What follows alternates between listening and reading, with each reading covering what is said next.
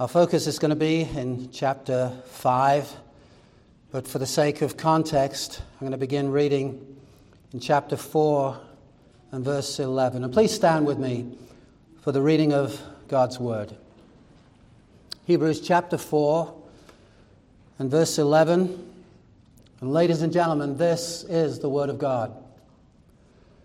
Let us therefore strive to enter that rest so that no one may fall by the same sort of disobedience. For the Word of God is living and active, sharper than any two edged sword, piercing to the division of soul and of spirit, of joints and of marrow, and discerning the thoughts and intentions of the heart. And no creature is hidden from his sight, but all are naked and exposed to the eyes of him to whom we must give account. Since then, we have a great high priest who has passed through the heavens, Jesus, the Son of God. Let us hold fast our confession.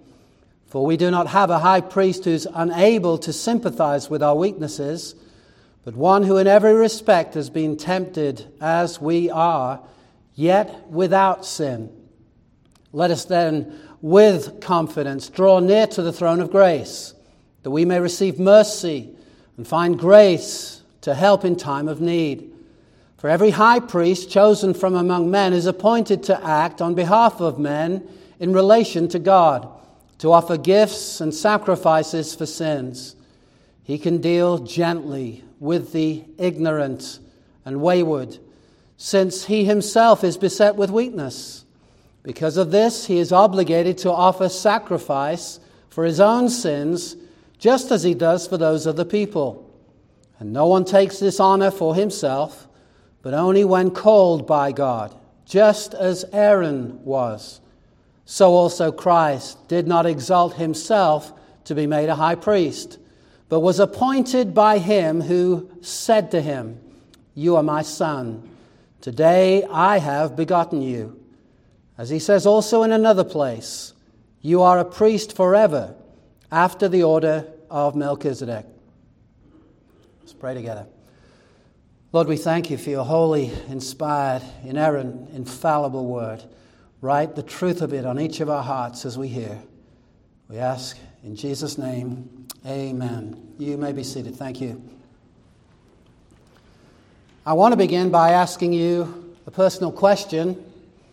I'd like you to think deeply about the question before you answer it in your mind.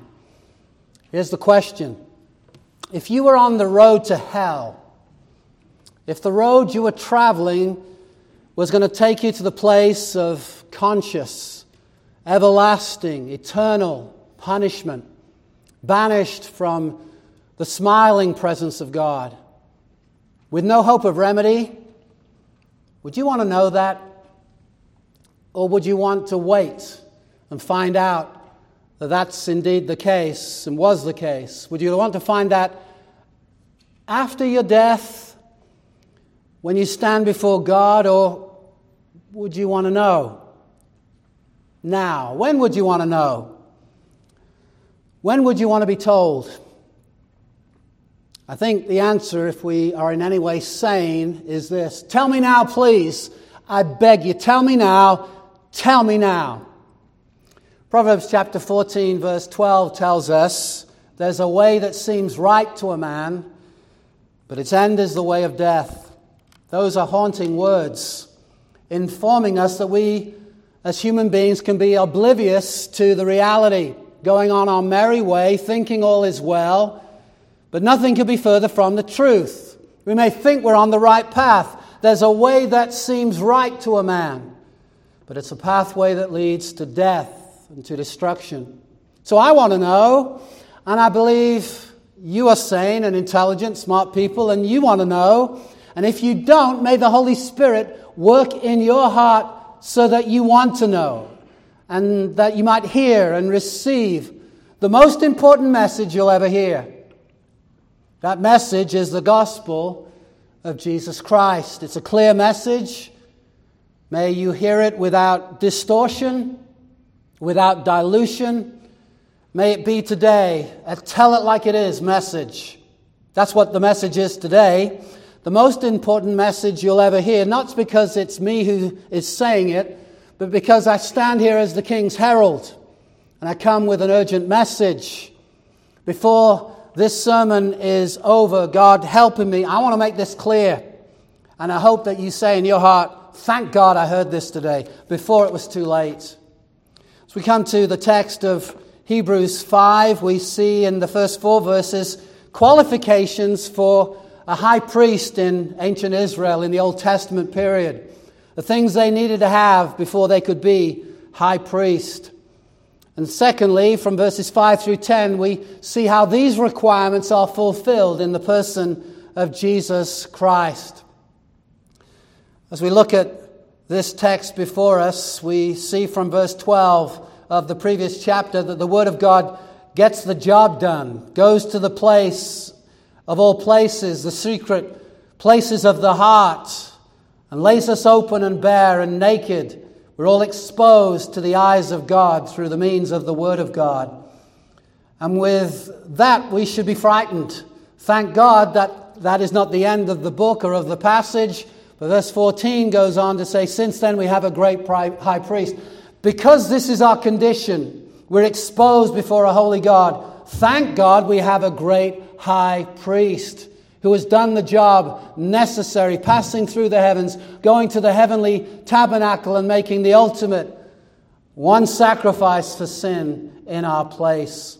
He was one who was tempted as we are yet without sin, unlike the Old Testament high priests. As we come to the end of chapter 4, we see that we can draw near with confidence, with boldness of speech to the throne of grace the throne of grace, and find the help that we need. As we start chapter 5, it begins with the word for, and that's again indicative of the fact that the chapter and verse divisions in our Bibles are not inspired. Uh, you don't normally start a conversation with for. Uh, Hi, David. For. No, no. Uh, what am I missing? No. For means on the basis of what's being said, now I'm going to say this. For every high priest chosen among men is appointed to act on behalf of men in relation to God, to offer gifts and sacrifices for sins. Notice the flow of the argument on the basis of what has been declared already. For every high priest chosen from among men. Notice that phrase, chosen from among men. Only a human being can represent human beings. No animal can. No bull. No lamb. No animal at all. No angel, and that's a point that has already been made in the book of Hebrews. No animal, no angel can. The one who's a high priest must have solidarity with man. He must be a man himself. He's chosen from among men. Go back to chapter 2 of Hebrews and you see this of Christ, a verse we've looked at a number of times already. Hebrews 2:17 Therefore he talking of Christ had to be made like his brothers in every respect so that he might become a merciful and faithful high priest in the service of God to make propitiation for the sins of the people. He had to be exactly like us. He had to be as the Nicene Creed said, true God and true man. Truly man. Not half man, half God, but truly man and truly God. But he was truly a man. And that is one of the qualifications for a high priest. Then we see the word chosen, and it's a word that means this high priestly office is a God appointed office. God is the one who chooses the high priest. Man is not given or allowed the initiative in how he approaches God, God sets the terms. Nowhere in our Bibles does God ever say, Israel, go amongst the nations, knock on the tents of the Amalekites, and find out what kind of service they'll come to. Find out what kind of music they like. Find out what they want the songs to be about, what kind of tempo they like, what kind of colors, how long the service should be, and let's have a seeker sensitive service. No, God just says to Israel, You'll be my people, you'll do it my way, you'll make a tabernacle, you'll do it according to all these specifications, and only then am I going to show up. There is a seeker, and that is God. And God is seeking those who will worship Him in spirit and in truth. Always, when He approaches man to have relationship, it's always on the basis of a covenant and always with a legitimate God appointed priest and an appointed sacrifice.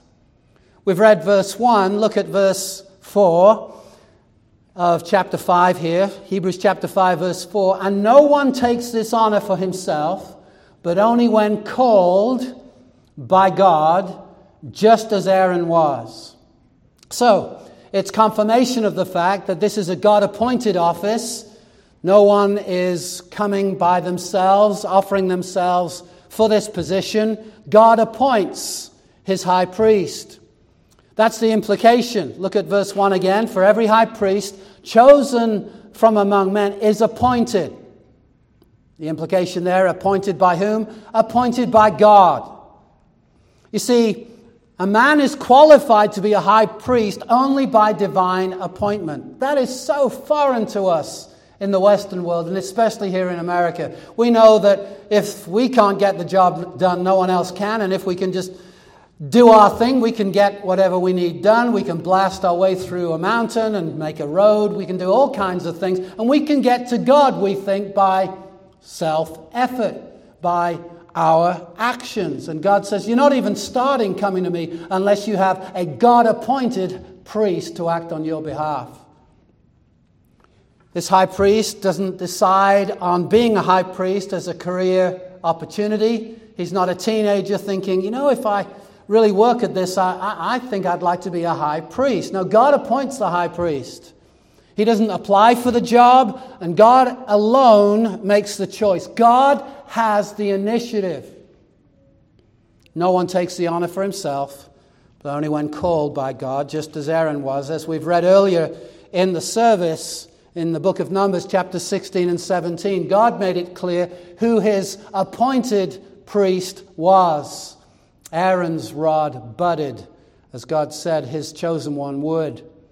Aaron's priesthood was a God called priesthood, and when challenged, God brought supernatural attestation to show that Aaron was the chosen priest, unlike all the others.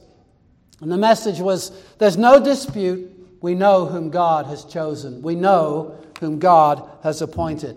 So, this office of high priest is not by way of self appointment, it's not democ- democratically an elected position, it's God's sovereign choice. So, we continue on in chapter 4.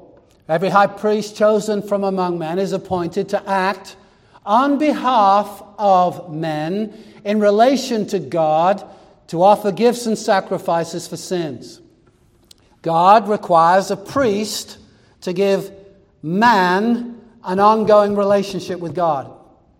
Most Christians have never thought through that, but that's really what the book of Hebrews is outlining. The message is there's a great high priest, and we're kind of interested, but when we actually understand our Bibles, we think this is amazing. God has an appointed high priest and he'll act on our behalf, and he has acted on our behalf. What a message! I hope you're coming away as you walk through Hebrews with that same excitement in your heart. God requires a priest to give man an ongoing relationship with God. You're only going to get to God through his appointed means a priest that he's ordained and a sacrifice that is a qualified sacrifice. We're told two things. He will offer sacrifices on behalf of man, and he'd receive gifts on behalf of God. So he's from among men, he's from man, and then if you look again in verse 1, on behalf of man. So he's from among men, from man, and on behalf of men, for man. For man. So a priest offers a sacrifices, uh, offers a sacrifice, and the message is there can be no legitimate sacrifice without a legitimate priest. I wonder if we could say that out loud together. There can be no legitimate sacrifice, say that. There can be no legitimate sacrifice without a legitimate priest. Without a legitimate priest. Without a sacrifice, there's no means of approach to God, and without a priest, you can't even offer him a gift. That's quite amazing, verse 1, but we haven't finished. There's verse 2. He can deal gently with the ignorant and wayward. Again, talking of the qualification of a high priest, since he himself is beset with weakness. That word gentle conveys the idea that he's sympathetic with other sinners. He's beset, as one translation says, he's clothed with weakness. He's conscious, in other words, of his own weakness. He doesn't come with a superior attitude. Oh, who are you that you've sinned? No, he's not headstrong. He's not an overreacting person. He's gentle. Instead of being overreacting, he's considerate, he's compassionate, He's sympathetic. He's compassed with weakness. He's aware of his own struggle with sin. And I think the implication here is he's not easily shocked. Don't know if you've ever sat with a Christian and they've told you what they've done and they've confided in you and you tried not to overreact. Someone who's aware of their own sin won't do that. They'll realize there, but for the grace of God go I. I'm capable of that too. And so, a way for the priest to be kept humble in Old Testament period, to be kept not being superior in attitude, is outlined in the next verse. Verse 3 Because of this, he's obligated to offer sacrifice for his own sins, just as he does for those of the people. So, part of the process of keeping the priest gentle and not overreacting is that when he goes into the Holy of Holies, when he makes sacrifice, when he goes into the tabernacle, first business is making sacrifice for his own sin before he makes sacrifice for the sins of others. That's a good way of keeping you humble. Exactly. Yeah, that'll do it. He's reminded of his own weakness. So, in other words, the high priest is conscious that he also is capable of sin. He has that attitude. If it wasn't for God's grace, this could be me as well. The priest's business is not to condemn, but to deal, deal gently with weak people, conscious of their own weakness, because he's conscious of his weakness and his propensity to sin. So, summing it up, he's chosen by God. He's a man, he's from man, and he acts on behalf of man and he's able to sympathize with those he represents. He makes sacrifice on their behalf. Christ is all of this except for one certain difference. He's without sin, as chapter 4 is already, made clear. Chapter 4, verse 15. Yet, without sin. Verse 4, we've alluded to it. No one takes this honor for himself. In other words, self promotion is not in play at all but only when called by God, just as Aaron was. Now, what the writer now does is show how Christ is uniquely qualified to be our great high priest. And therefore, that's the basis on which we can draw near to God. I wonder if there's something stirs in you when you hear about God. Do you want to know Him? Because that's what salvation is. Oh, yeah, there'll be free rent. Oh, yeah, there'll be streets of gold. Oh, yeah, there'll be amazing things to see in heaven. But heaven is heaven because we'll see Jesus. We'll see Him face to face. And there's something in us, the Christian, that wants what we didn't want before. We want God as He really is. We want to know Him. Paul prayed that I might know Him, the power of His resurrection and the fellowship of His sufferings. Philippians 3:10. I trust that that's echoing something in your own heart. You want to know God, you want to know him as he is. So that's what the writer does. The context being the end of chapter 4, we've got a great high priest and he's accessible.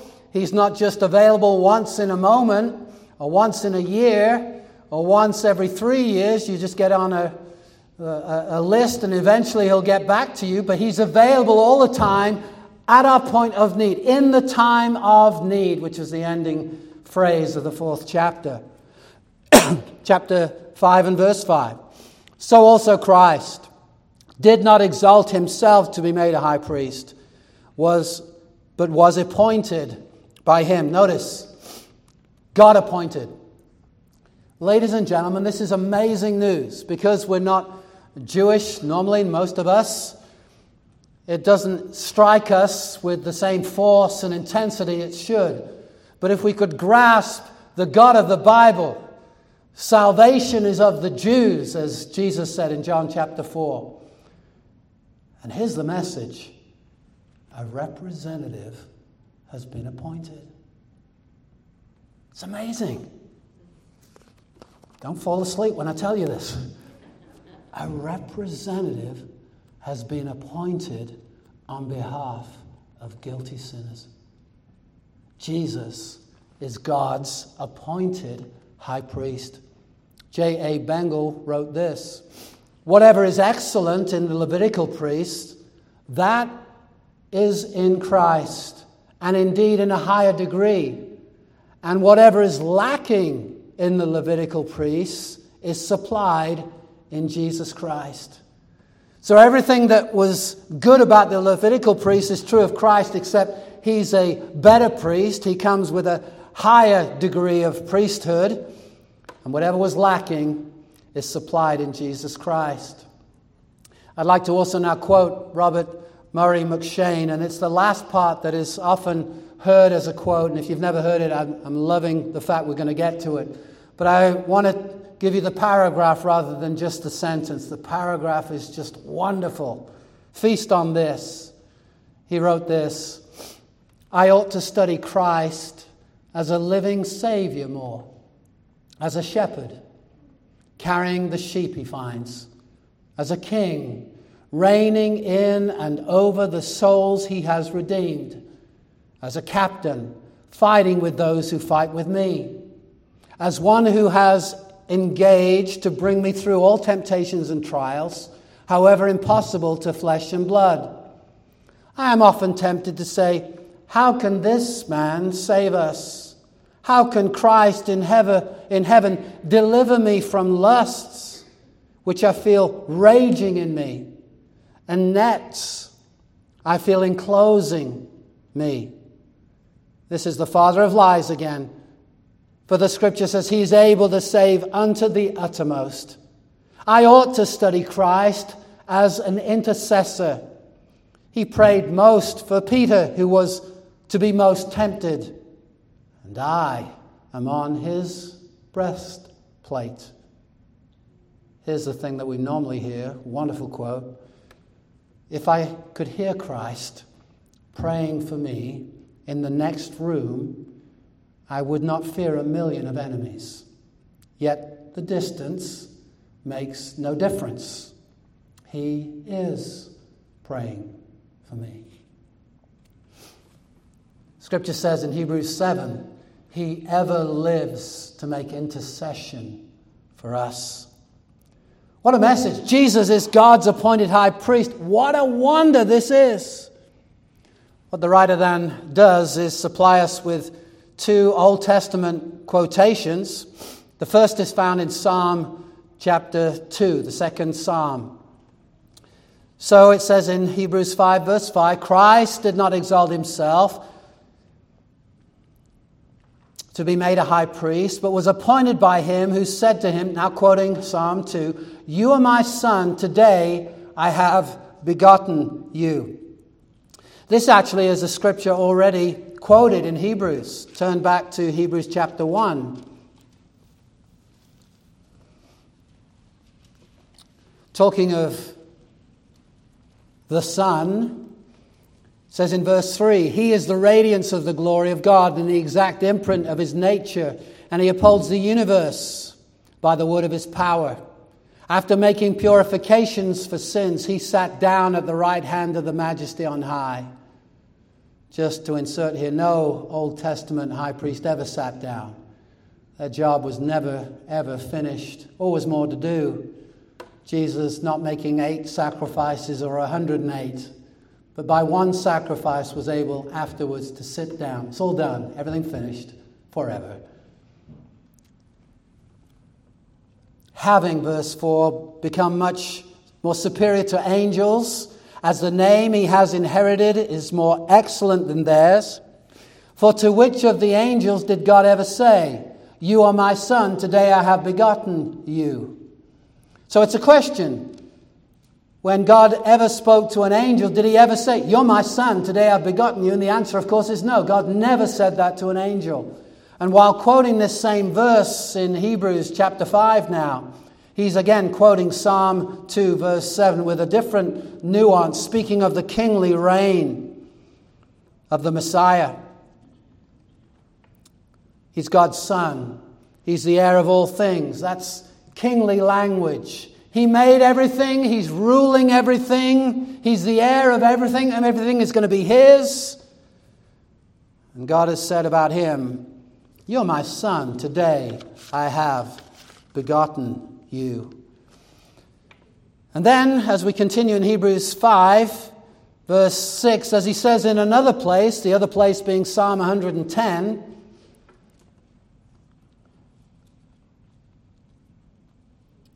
You are a priest forever, after the order of Melchizedek. Let's keep our place in Hebrews and go to Psalm 110.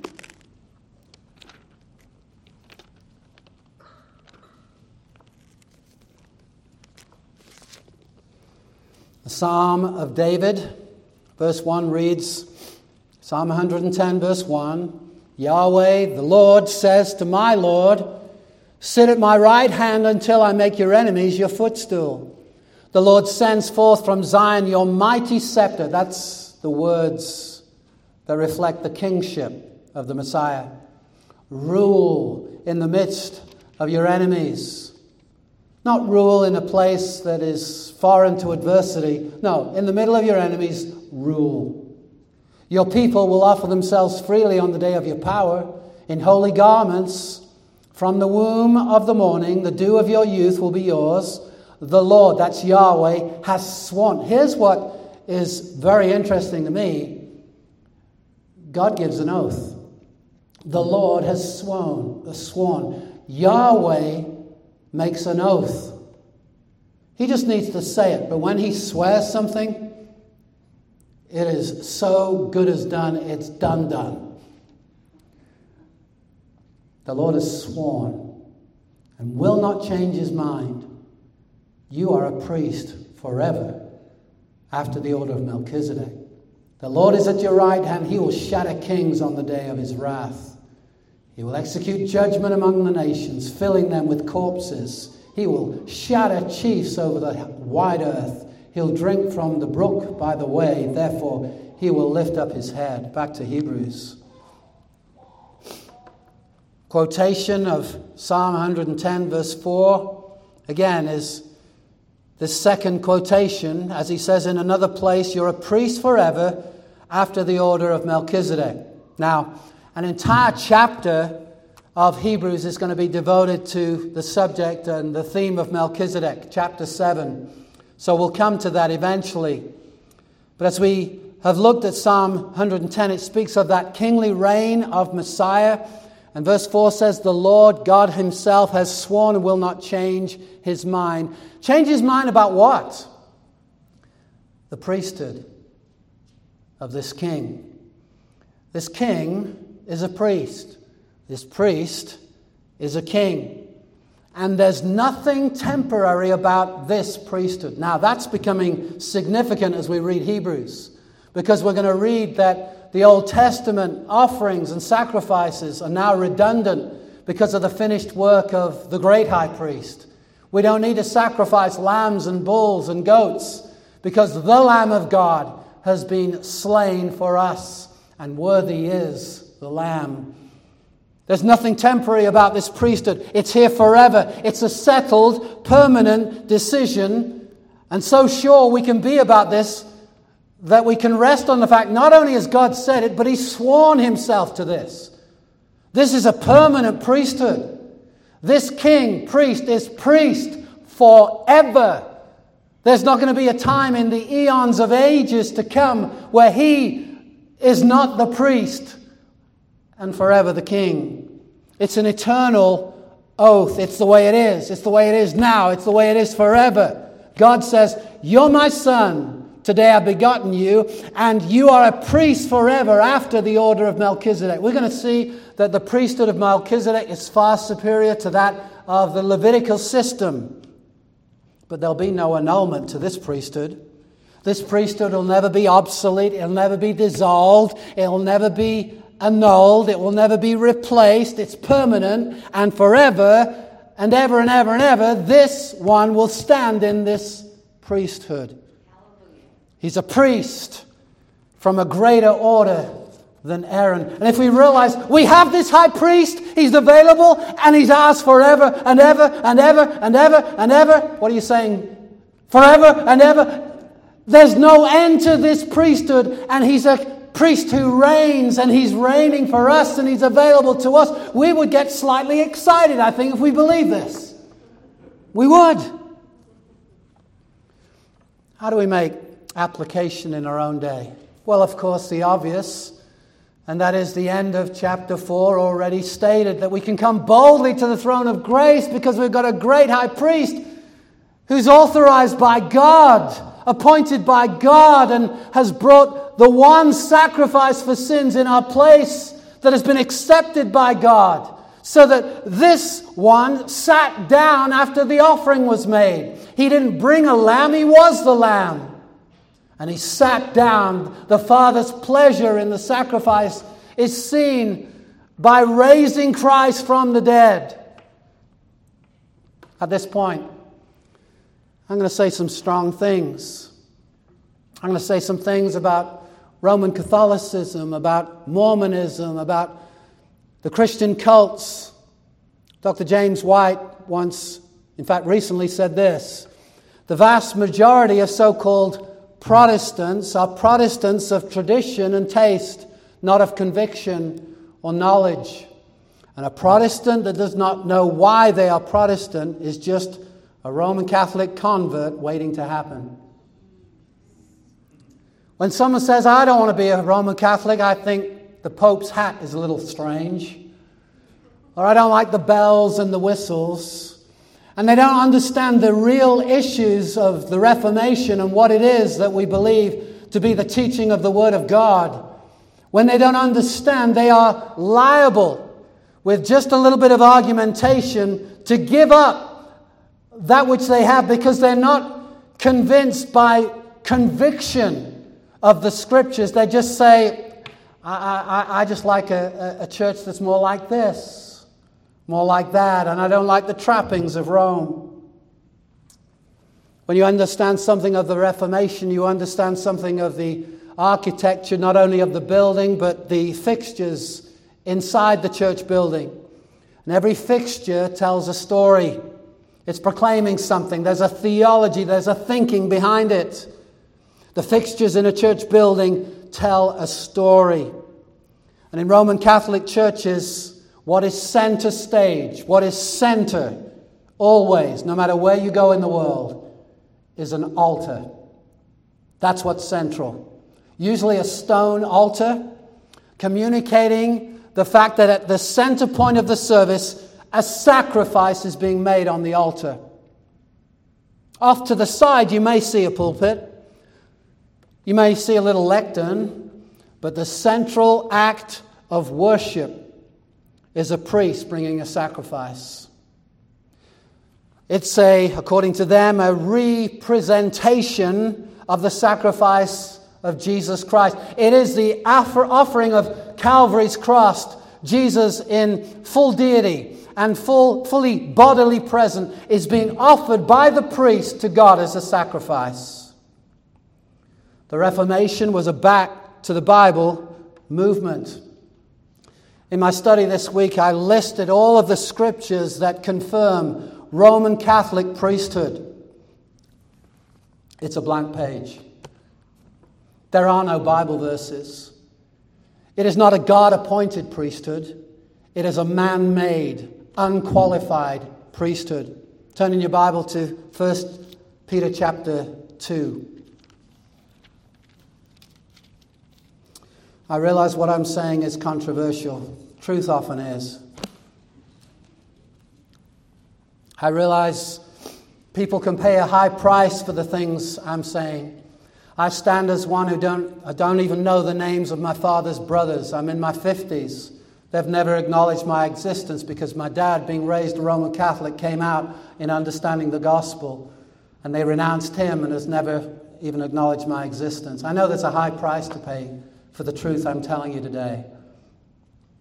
But 1 Peter chapter 2 is still in our Bibles and writing to the people of God. Let's be clear who he is writing to by going to chapter 1 of Peter. 1 Peter chapter 1. Peter, an apostle of Jesus Christ to those who are elect, exiles of the dispersion, and so it goes on. He's writing to God's people. He's writing to God's elect people wherever they are, scattered amongst the nations. That's who he's writing to. And in chapter 2, verse 9, he says of them, But you, corporately, you, plural, you are a chosen race. You'll notice, if you know your Bible, this is a quotation from the book of Exodus, where God said these words to Israel. But now to the elect of God, he writes this But you are a chosen race, a royal priesthood. Which? Who? Certain people amongst the elect? No, all the elect are royal priests. You are a chosen race, a royal priesthood, a holy nation, a people for his own possession, that you may proclaim the excellences of him who called you out of darkness into his marvelous light. Ladies and gentlemen, there is not a priesthood within the believing community that is above every other priest in the community. You're all priests. All of us. And we don't bring a sacrifice of an offering. Our sacrifice offering is a sacrifice of praise. We thank God for the sacrifice that has been made on our behalf. We celebrate the one sacrifice. We don't bring another one.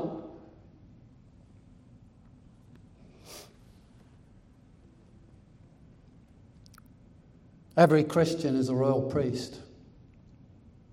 And the sacrifice we bring is a sacrifice of praise. You, God's elect, are a chosen race, a royal priesthood. All God's people are priests. I realize this is controversial. I believe and know that even saying these words, I can face hostility, but I want to ask you, why would I say this? Just to annoy you? Or do I actually care about your soul? And are you interested in hearing this truth? Do you want to know that the way of Rome is the way to death? Do you want to know that? There's a way that seems right to a man. Lots of religious stuff happens, but God says, Away with it! Away with it! This is not a God appointed priest. This is not a God appointed sacrifice. Away, an illegitimate priesthood. Away with a priest re sacrificing Christ on a human altar in the Mass. Away with it all. I've attended family memorials and funerals, and at certain points at a Roman Catholic event, I will, knowing the Mass is coming, just quietly leave, not make a big fuss. I find out later that this is horrendously offensive. Horrendously offensive. But, ladies and gentlemen, knowing what the Mass is, I cannot sit there. I have to leave. Because what is being in view, though it's not really happening, but what they say is happening, is Christ is being represented as a sacrifice. In the Reformation, the stone altar was removed. Where in the church was it? You don't find it because there is no more sacrifice for sins. Instead, usually a wooden pulpit was erected higher than the people so that there's no distraction. Everyone can hear the Word of God without distraction. And it's the proclamation of the Word of God that became central in the Protestant churches. The stone altar of sacrifice was removed, replaced by a high elevated pulpit, usually of wood, so there'd be no distractions and the Word of God could be heard. How much do you want to hear the Word of God? whether it costs us our life. I want to know the truth. Instead of an altar of sacrifice, there's a wooden pulpit, and beneath the pulpit was a wooden table to feast on Christ and his once for all sacrifice. Not an altar of sacrifice. You see, I'm a Protestant by conviction, not because I just don't like the Pope's hat. But this is a welcoming table, feast on Christ and what he's done for sinners. What I'm about to read to you is so grotesque, so hard to read, yet I must read it. It's the words written in a very popular book amongst Roman Catholic, uh, uh, Catholics called The Faith of Millions. John O'Brien is the author. I hardly dare say it, but this is a summary of Rome's teaching. That's why it's never been renounced by Rome. Are you ready? Got your seatbelts on. When the priest announces the tremendous words of consecration, he reaches up into the heavens, brings Christ down from his throne, and places him upon our altar to be offered up again as the victim for the sins of man. It is a power greater than that of saints and angels, greater than that of seraphim and cherubim. We're talking about supernatural power. Indeed, is a greater, it is greater than the power of the Virgin Mary, while the Blessed Virgin was the human agency by which Christ became incarnate a single time, the priest brings Christ down from heaven and renders him present on our altar as the eternal victim for the sins of man. Not once, not once, but a thousand times. The priest speaks, and lo, Christ, the eternal and omnipotent God, bows his head in humble obedience to the priest's command. Of what sublime dignity is the office of the Christian priest, who is thus privileged to act as the ambassador and the vice gerent of Christ on earth. He continues the essential ministry of Christ. He teaches the faithful with the authority of Christ. He pardons the penitent sinner with the power of Christ. He offers up again the same sacrifice of adoration and atonement which Christ offered on Calvary. No wonder that the name which spiritual writers are especially fond of applying to the priest is that of alter Christus for the priest is and should be another Christ. End of quote. I'm sorry, I can't sit through that. It's an illegitimate priest bringing an illegitimate sacrifice. The man is not called, he's not appointed. He brings a sacrifice that does not atone. Ladies and gentlemen, run for your life. Run for your life. When it's understood what is supposedly taking place on a Roman altar on 7th Avenue and 16th Avenue and around the world in China and Bulgaria, at the same time, Christ is coming down.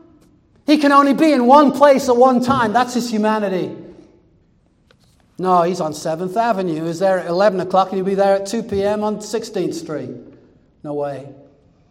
The Lord Jesus Christ is at the right hand of the Father interceding for us. He's not coming down anywhere, he doesn't need to.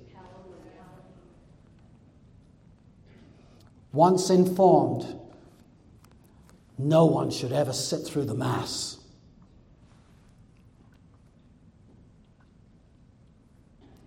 It would be like witnessing a pig being sacrificed to Zeus. Would you sit through that? You wouldn't sit through that, right? Ladies and gentlemen, the sacrifice of the Mass is far worse than that. far more blasphemous than that.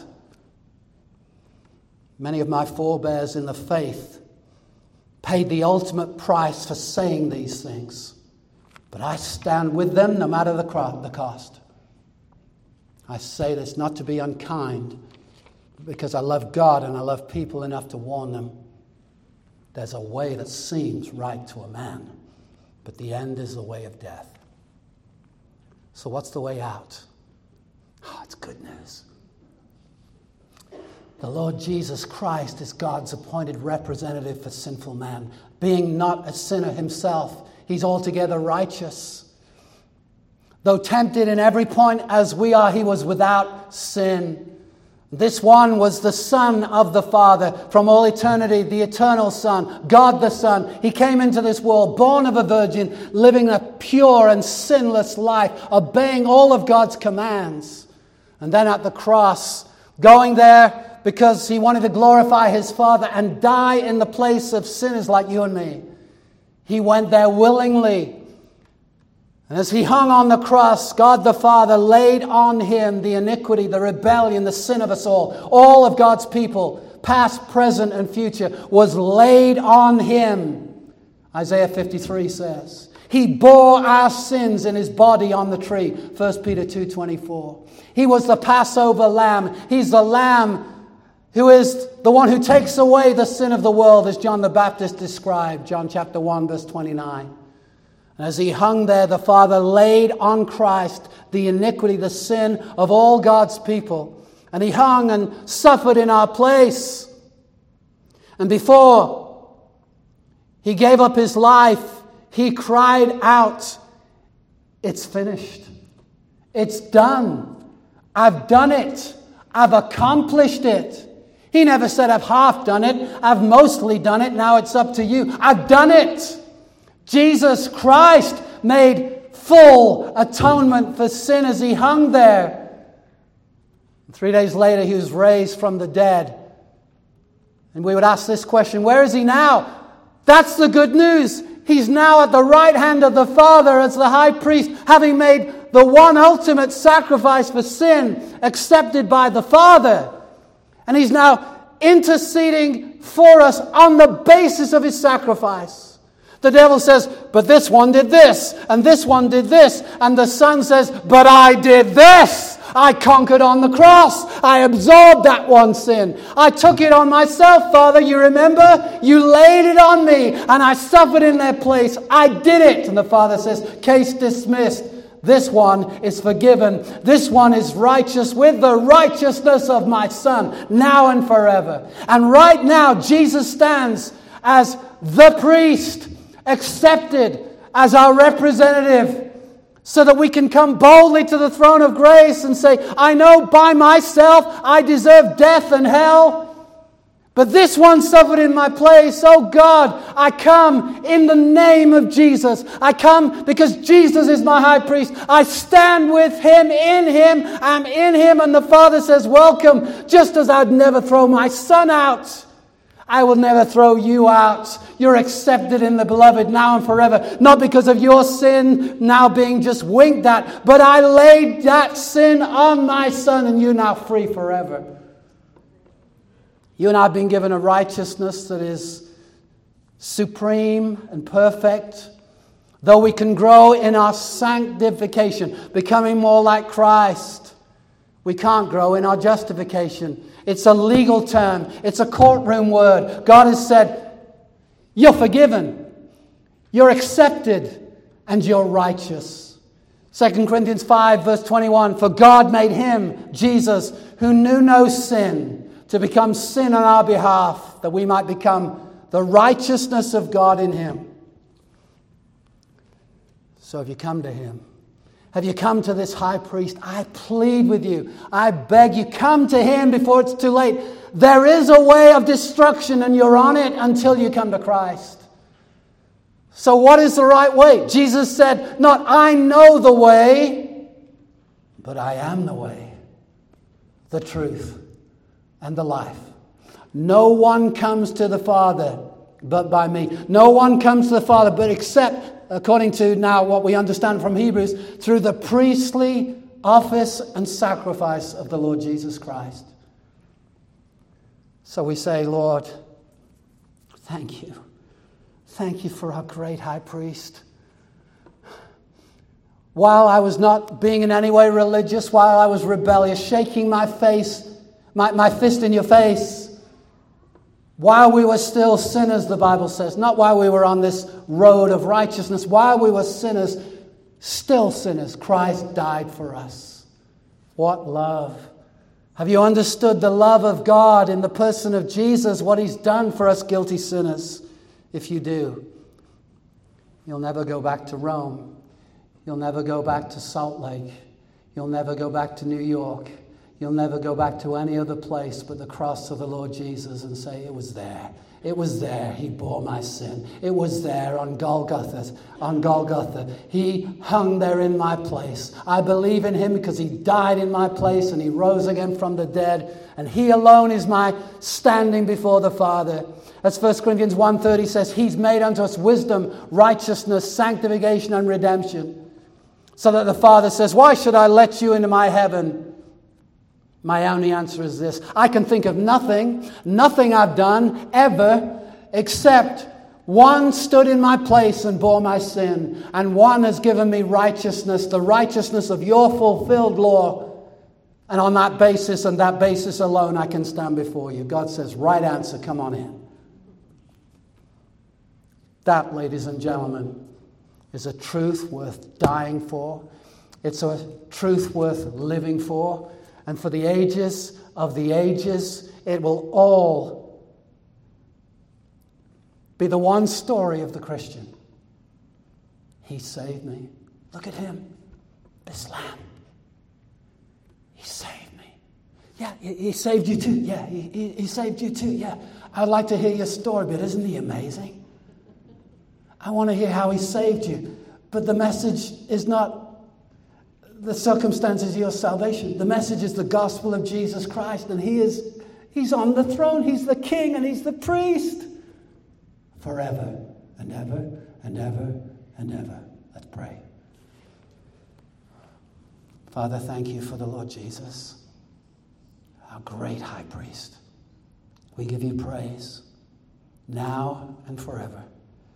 May all who hear this repent and believe the good news and come to him on his terms through the God appointed priest, through his God appointed sacrifice.